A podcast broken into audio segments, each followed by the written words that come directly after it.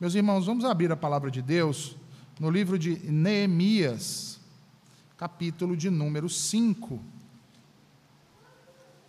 Dando continuidade assim à série de exposições do livro de Neemias.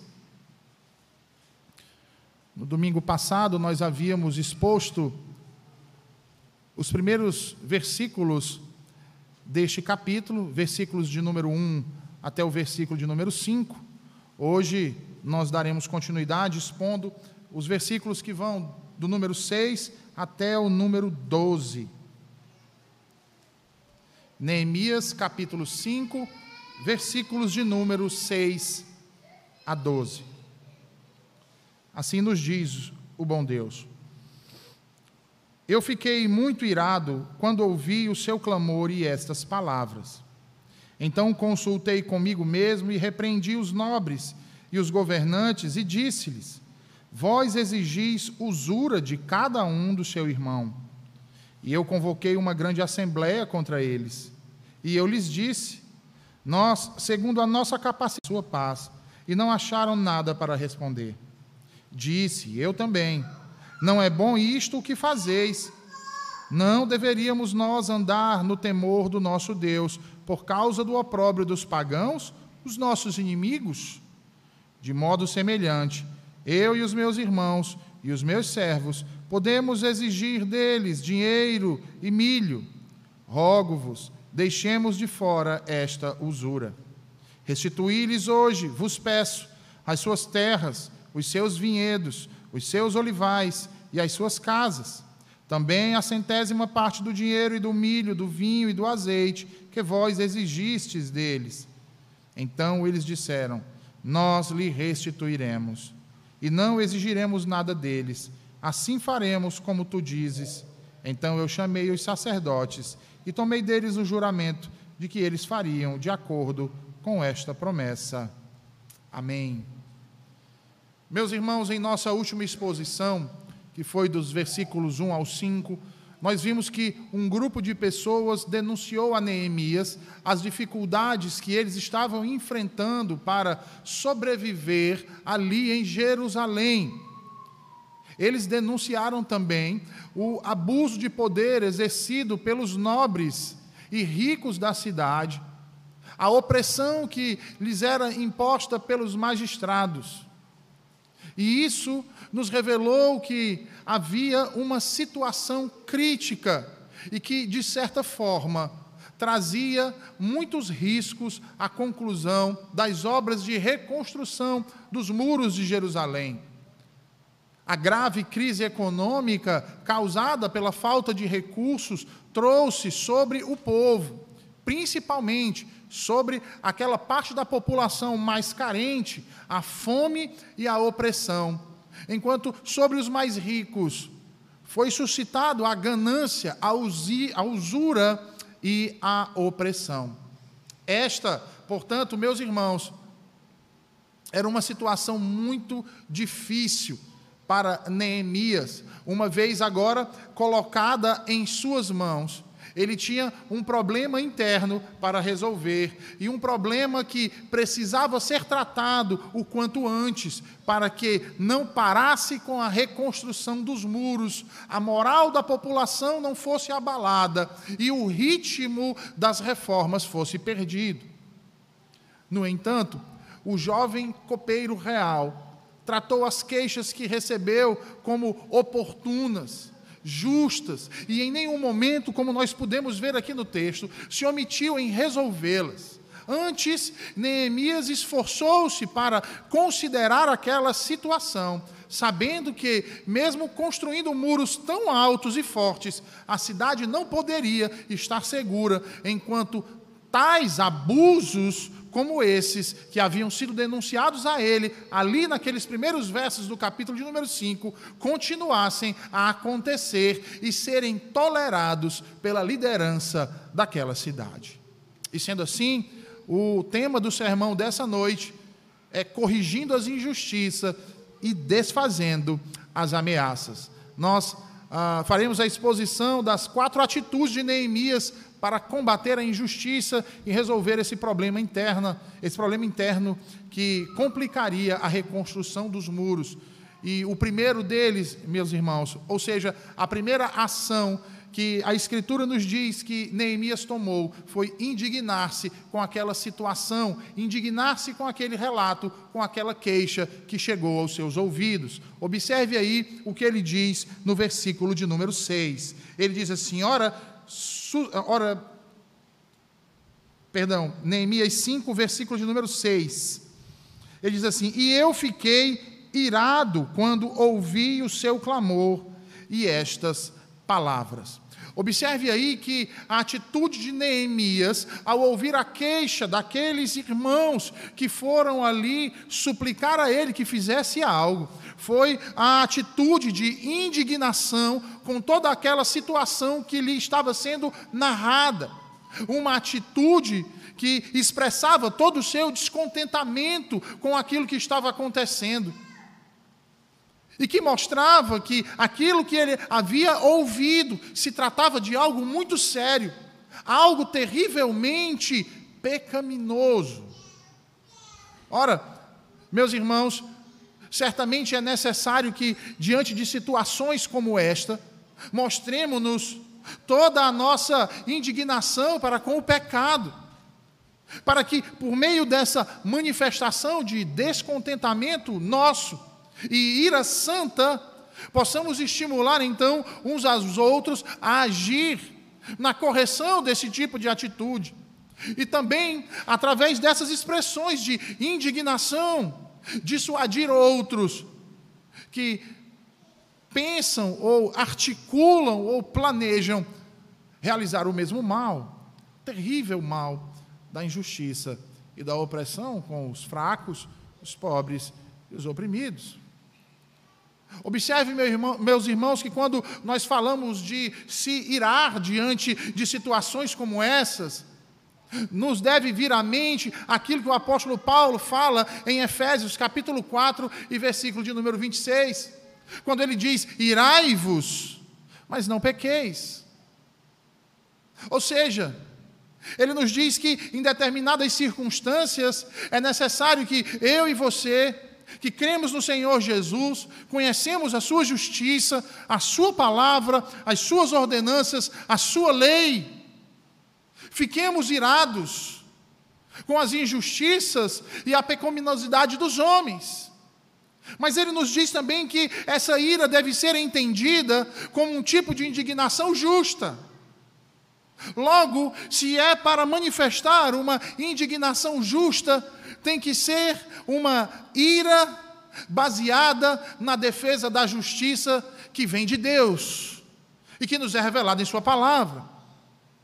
Em outras palavras, meus irmãos, muitas vezes nós devemos demonstrar indignação em, em muitas situações da nossa vida, principalmente quando alguns ficam calados diante de uma determinada situação difícil ou ainda que se atenham em omissão e sejam convenientes com aquele erro. Mas ao mesmo tempo, não podemos deixar com que tal indignação se degenere em pecado. Portanto, a ira em si não é necessariamente pecaminosa, visto que o próprio Deus é um Deus que está irado de modo que sua ira, como diz o apóstolo Paulo em Romanos, capítulo de número 1 e versículo de número 18, se revela do céu contra toda impiedade e, e perversão ou injustiça dos homens que detêm a verdade pela injustiça. Ou seja, a ira de Deus é santa, é justa e é uma de suas perfeições. E aí, prestem atenção nisso o Deus da aliança, o Deus que nos é revelado nas Escrituras, é tanto amoroso e misericordioso, quanto é santo e justo. E não pode ficar indiferente ao pecado. Antes, ele derrama sua justa ira sobre o pecador, como nos lembra o salmista no Salmo 7, versículo de número 11. No entanto, eu e vocês devemos tomar cuidado, pois a ira na vida de homens caídos quase sempre está fundamentada sobre os pilares do pecado. E é nesse sentido que ela se torna reprovável e carnal, ou seja, pecaminosa e reprovável. Uma vez que a ira de Deus está sempre em oposição ao pecado, a ira humana está quase sempre associada a ele. É exatamente por isso que Paulo nos chama a atenção e diz: irai-vos, mas não pequeis. Meus irmãos, todo cristão deve ficar irado contra o pecado. Todo cristão deve irar-se contra a injustiça, contra a opressão. Porém, quando essa ira é direcionada ao nosso próximo, nós precisamos, nós necessitamos tomar muito cuidado, porque ela pode se tornar em ira pecaminosa e não ira santa, convertendo-se em uma exibição de mágoa, rancor, inveja, ódio, uma manifestação de ira por razões erradas. Neemias se irou com toda aquela situação mas observe que, apesar de ter se irado, Neemias não agiu no rompante das emoções. Antes, ponderou, raciocinou acerca da situação. E essa foi a sua segunda ação diante da injustiça: agir com a razão. Veja aí o que diz o verso, o versículo de número 7. Nos diz assim: Então consultei comigo mesmo e repreendi os nobres e os governantes, e disse-lhes: Vós exigis usura de cada um do seu irmão, e eu convoquei uma grande assembleia contra eles. Neemias, meus irmãos, apesar de irado com tudo aquilo que ele ouviu, com todos aqueles relatos, com todas aquelas queixas que ali foram trazidas a ele, mas ele não agiu de forma precipitada. Mais uma vez, o servo do Senhor procurou agir de maneira prudente, sensata e sábia, vencendo a si mesmo e mostrando um domínio próprio, característica essa inerente a todo aquele que possui o Espírito Santo de Deus. Observe que, antes de repreender os nobres, os magistrados, Neemias considerou consigo mesmo o que ia dizer, como iria falar, o que iria fazer e quando o faria. E isso, meus irmãos, nos mostra que nossas repreensões e correções devem ser realizadas sempre através de uma grande consideração, para que o que é bem intencionado não seja então mal interpretado ou interpretado de forma errônea e equivocada daquele que está sendo tratado. É por isso que o sábio Salomão diz em Provérbios 6, versículo de número 23, que o mandamento é lâmpada e instrução, luz e as repreensões da disciplina são o caminho da vida. Meus irmãos, a repreensão de algo ou alguém deve ser feita de forma sensata e sempre de maneira prudente. Porque o objetivo da repreensão, da correção, da disciplina é o objetivo de ganhar o faltoso, de corrigir a sua falha e curar a sua consciência. É por isso então que Davi, no Salmo 38, ao reconhecer o seu pecado diante de Deus, ele clama então ao Senhor para que o repreenda, mas não o repreenda na sua ira e nem o castigue no seu furor, porque Davi sabe que se Deus o castigar na sua ira e no seu furor, ele certamente será consumido por ela. Matthew Henry dizia que mesmo os sábios perdem o benefício de sua sabedoria, às vezes, pelo fato de não considerarem consigo mesmos e não tomarem tempo para meditar. Meditar, meus irmãos. Meditar. O dia que você se irá, se irá contra algo, pense nisso que está sendo ensinado para você nessa noite Pense no exemplo de Neemias e exatamente naquilo que aconteceu com o povo de Israel em Jerusalém, naquele período de reconstrução, naquele período de muitas dificuldades, de pressão dos inimigos, de economia em colapso, de escassez de alimento, de dificuldade de renda.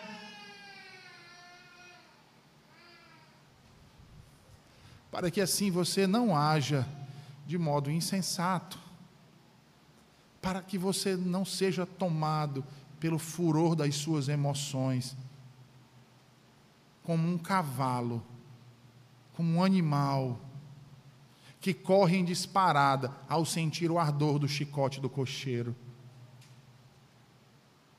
Nós, meus irmãos, devemos dominar as nossas emoções e procurar agir sempre com sensatez e justiça, principalmente quando se trata da relação com o nosso próximo. E foi exatamente isso que Neemias fez. Ponderou consigo mesmo, raciocinou e então repreendeu os magistrados. Repreendeu os nobres que vinham afligindo ali os mais pobres.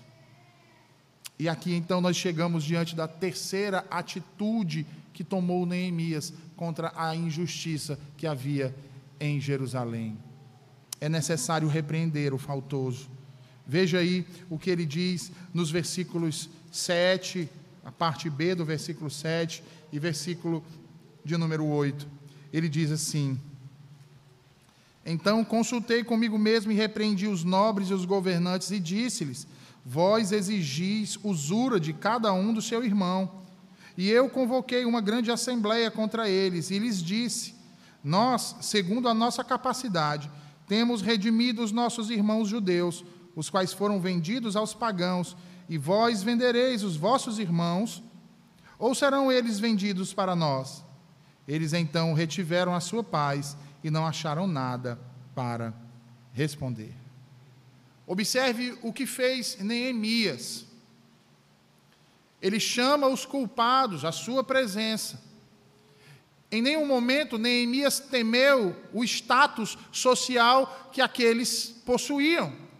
Ele não temeu o fato de se tratar dos magistrados daquela cidade. Ele não temeu o fato de se tratar dos mais ricos daquela cidade e, portanto, detentores da maior parte das riquezas daquela comunidade.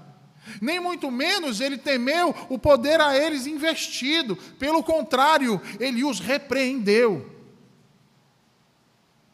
Nobres e magistrados todos eles que vinham oprimindo o necessitado e explorando os pobres.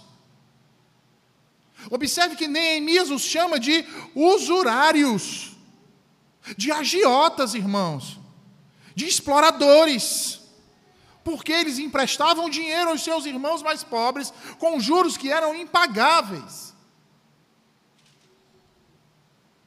E o que é que isso nos mostra, meus queridos irmãos? nessa noite aqui.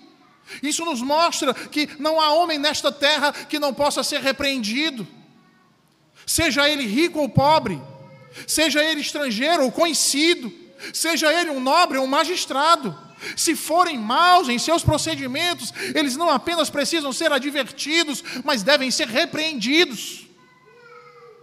Em tempos de pós-modernidade e do politicamente correto, eu vos digo, meus irmãos, que ninguém ache que sua dignidade os coloca acima da reprovação de Deus e de Sua palavra e de Sua justiça. Pois nenhum homem está acima dela, nenhum homem está acima da verdade que procede de Deus. E a partir disso, então, que Neemias reúne uma grande multidão como testemunha, e ali diz o texto, ele expõe o procedimento deles, para que todos os que estavam ali, o ouvindo, testemunhem o que vinha acontecendo em Jerusalém. Mais uma vez, observe aí o que ele diz no versículo de número 8.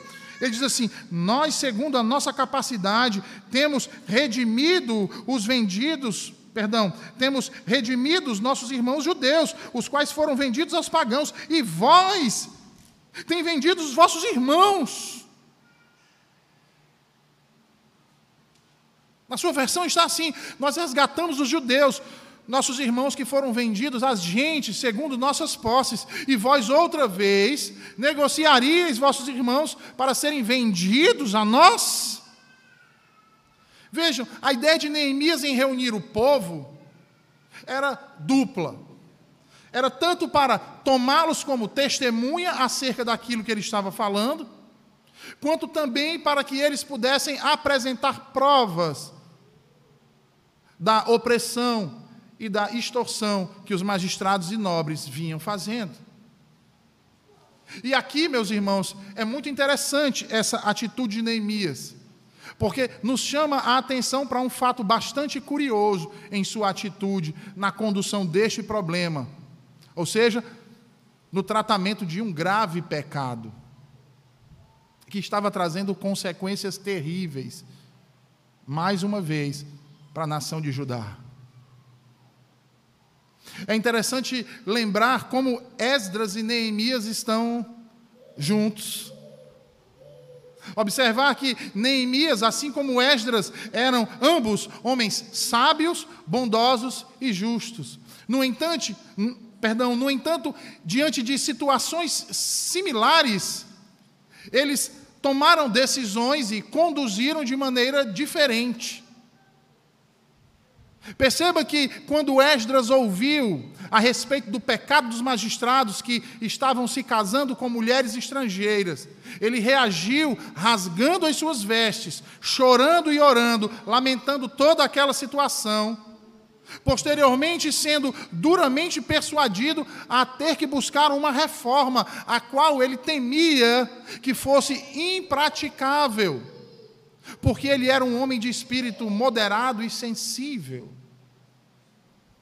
Já em uma situação semelhante, como Neemias, nós vemos que ele, ao saber disso, ele se inflama imediatamente, reprova aqueles delinquentes, aqueles desobedientes, aqueles infiéis, incita o povo contra eles e não descansa até que, por meio de todos os métodos ásperos que ele pudesse usar, os levasse à correção. Porque ele era um homem de espírito caloroso e impetuoso. Observem aí as disparidades de atitudes desses dois homens de Deus. E a verdade que isso nos traz, meus irmãos, que estes homens santos Podiam diferir muito uns dos outros em seu temperamento natural e em outras coisas que resultam dele. Mas isso não quer dizer que um procedeu de forma errônea e precipitada, ou que outro agiu de maneira omissa e covarde. Não, meus irmãos, de maneira nenhuma.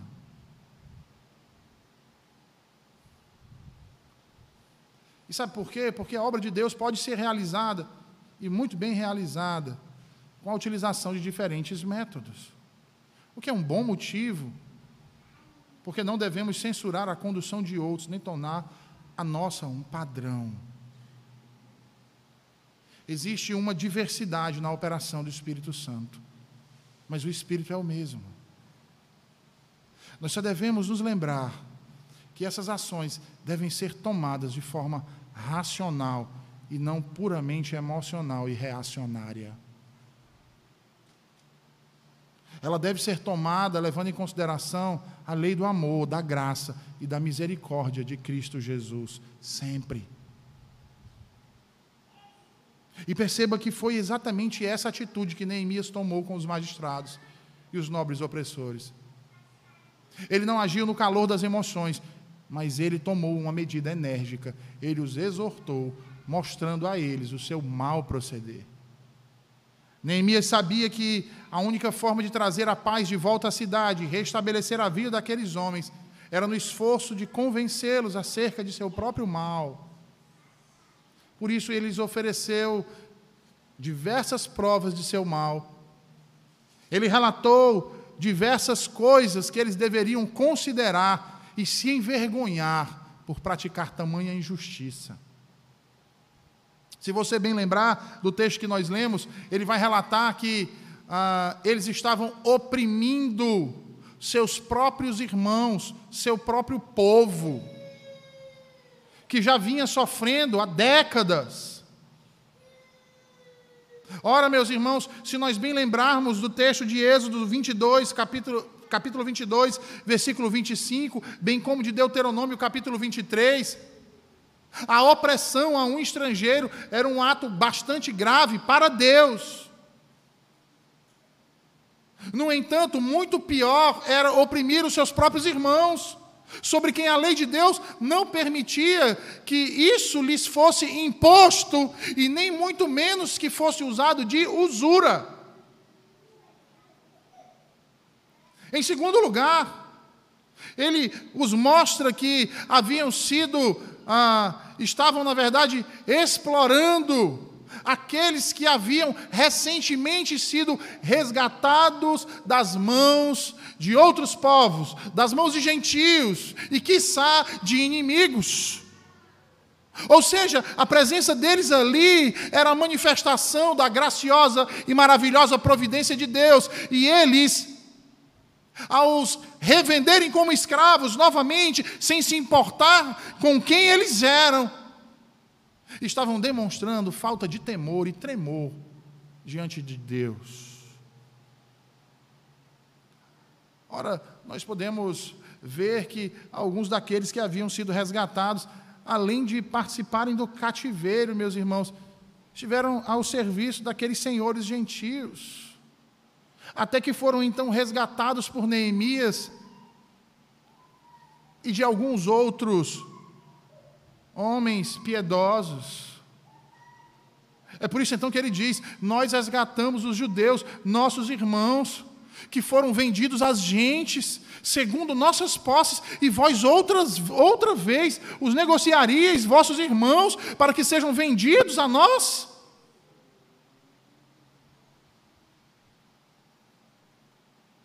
Meus irmãos, aquele a quem Deus, pela sua graça e misericórdia, libertou, não deve ser colocado novamente debaixo de servidão. Em Gálatas, capítulo de número 5, versículo de número 1, Paulo diz que para a liberdade foi que Cristo nos libertou. Permaneceis, pois, firmes e não vos submetais de novo a jugo de escravidão.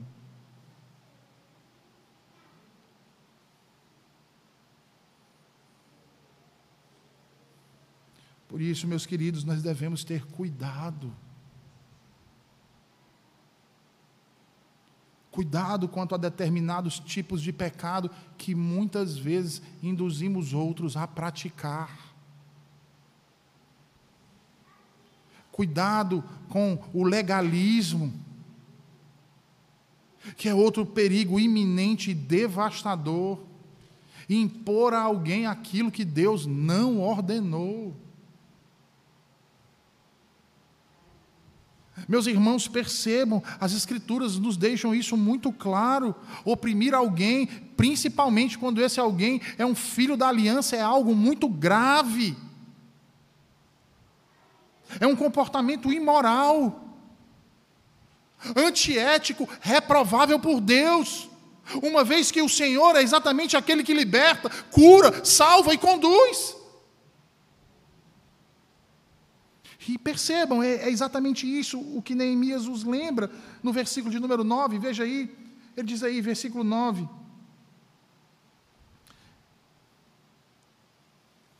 Então se calaram e não acharam o que responder, disse mais: Não é bom o que fazeis. Porventura não devíeis andar no temor do nosso Deus, por causa do opróbrio dos gentios, os nossos inimigos? Também eu, meus irmãos, e meus moços lhes demos dinheiro emprestado e trigo.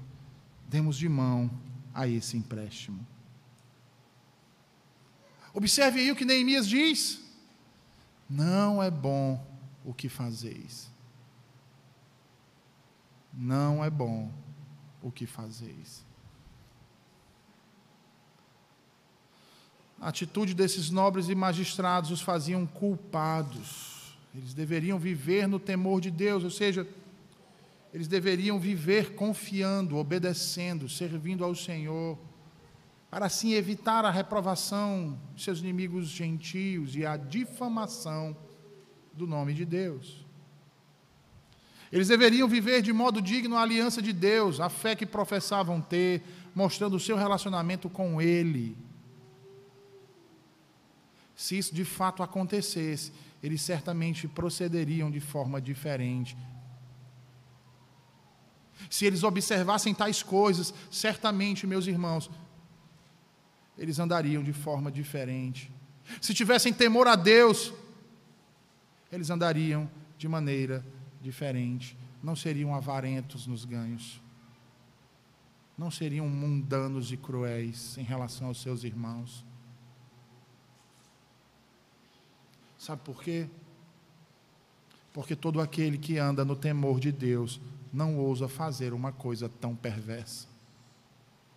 A consciência não permite. Observem que Neemias suscita uma questão e diz que o mau proceder dele fazia com que isso se, torna, se tornasse um opróbrio à sua confissão. O mau proceder faria com que os inimigos de Deus tivessem prazer em falar contra eles. Eles diziam assim: estão vendo aí? Eles dizem que são o povo de Yahvé. Mas olha aí o que eles fazem com eles mesmos. Aquela família não tem onde cair morta, eles lhe tiraram até a autoestima. Até a vontade de viver lhes foi tirada por seus próprios irmãos. E é este o povo da aliança, do Deus de misericórdia, de graça.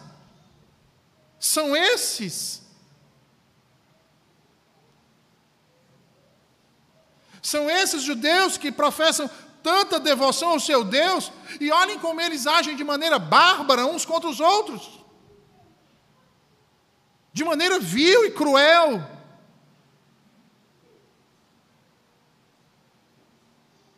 Sabe, irmãos? É por isso que é tão importante nós nos lembrarmos das ordenanças do Senhor. É extremamente importante. Quando Deus diz: Não tomarás o nome do Senhor teu Deus em vão. A gente esquece de que os outros nos chamam de cristãos. Que quer dizer o quê? Pequenos cristos ou discípulos de Jesus. De Jesus que é quem? O Filho do Deus vivo, o próprio Deus. Logo, quando agimos da maneira que não condiz com a nossa profissão de fé, o nome de Deus é blasfemado entre os gentios.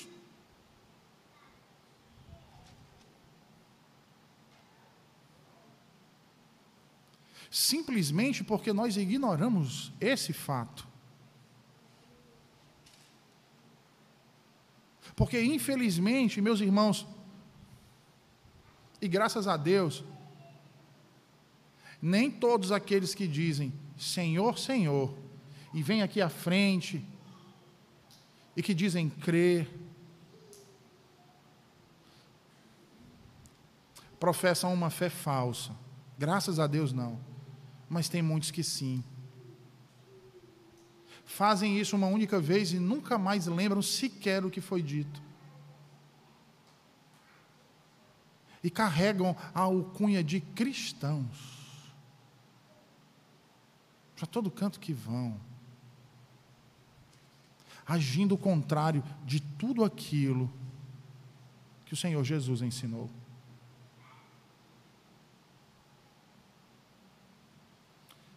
Todo aquele que se diz cristão deve ter muito cuidado para que não faça algo que exponha ao opróbrio daqueles que não professam nossa fé o nome de Deus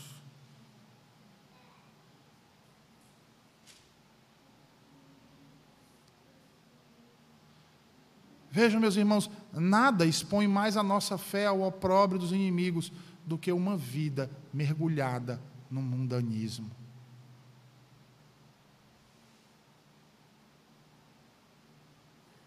Olha ali o fulano e diz que é crente. é aquele ali, é, é, é isso aí que é ser crente.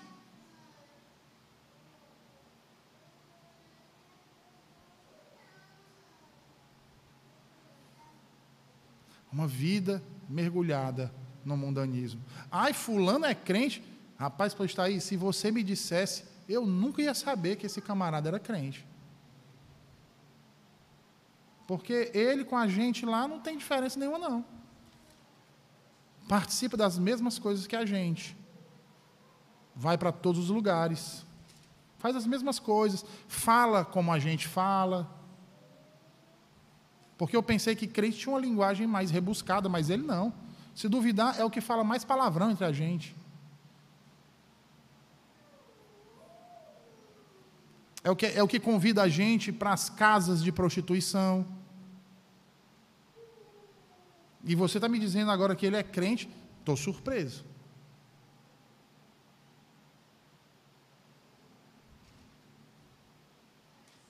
Mas o problema, meus irmãos, é que não é só o mundanismo, tem também a dureza de coração. No expor a nossa fé ao opróbrio dos inimigos, dureza de coração.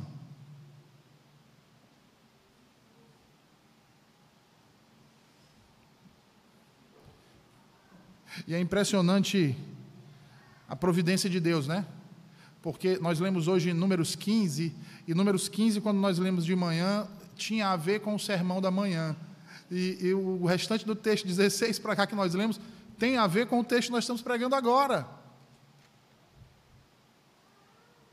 Você quer um tipo de dureza de coração? Você foi ensinado que o correto para você fazer é isso. Você sabe que esse é o correto, mas você tem um coração duro, você não quer se curvar aquilo dali.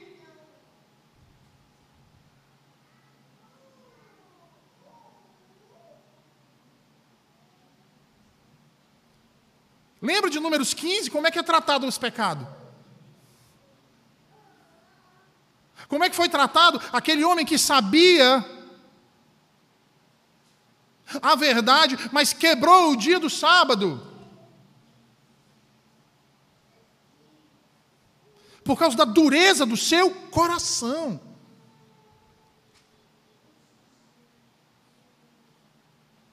Ele sabia que a ordem de Deus era específica: guardarás os meus sábados, mas ele teimou, não farás obra alguma, mas ele foi lá e fez, mesmo sabendo que não era para fazer.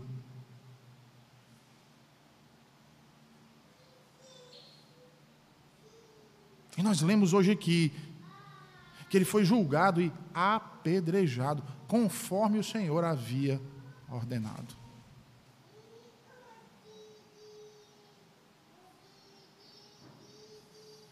Nada expõe mais a nossa fé ao opróbrio dos inimigos do que uma vida mergulhada no mundanismo e a dureza de nossos corações. Corações duros que não perdoam. Que passa anos e anos remoendo aquela mágoa.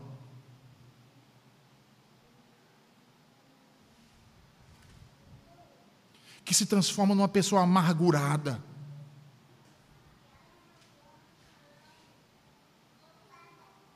que nada na vida serve, que nada na vida presta.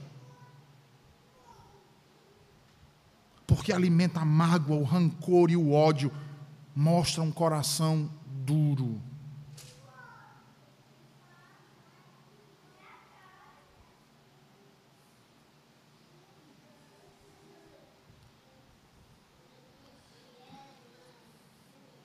Que, como dizia minha mãe, ora e diz assim: que venha a nós mas ao vosso reino nada. Perdoa os meus pecados, mas eu perdoar os outros aí é uma outra questão, depende. Eu vou pensar.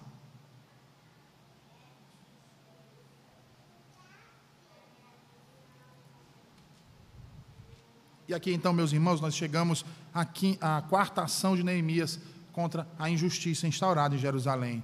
Conclamar o faltoso ao arrependimento. São os versos finais versos aí 11 e 12, que diz assim: Restituí-lhes hoje, vos peço, as suas terras, os seus vinhedos, os seus olivais e as suas casas, também a centésima parte do dinheiro e do milho, do vinho e do azeite que vós exigistes deles.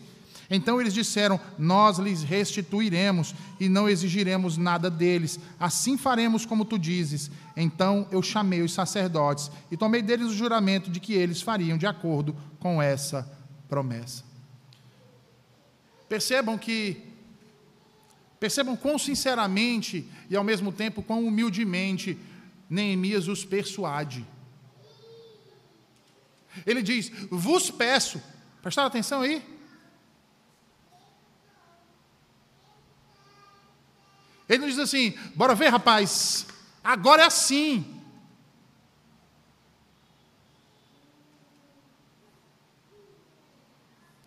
como diria aí um filho ou outro do diabo, ou dá ou desce.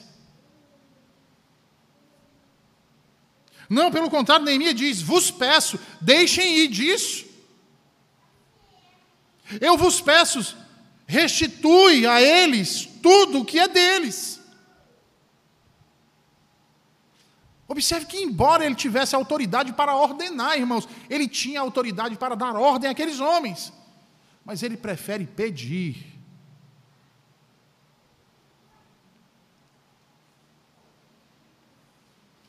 E eu me lembro de Paulo quando escreve a Filemão.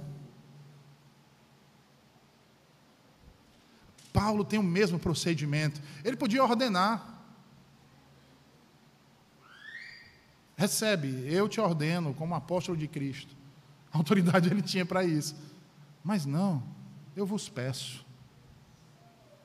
Recebei-o. Como recebe a mim, perdoai-o.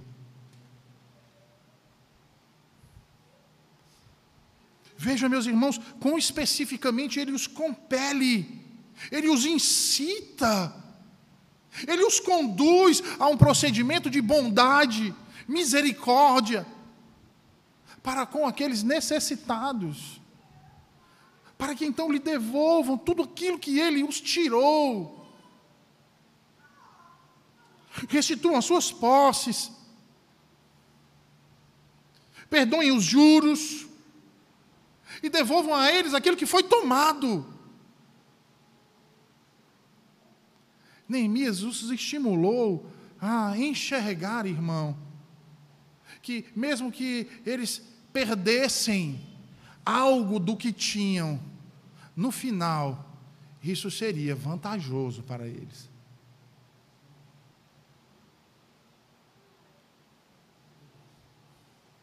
Matthew Henry dizia que o que perdoamos de forma caridosa será lembrado e recompensado, bem como o que damos a essa atitude.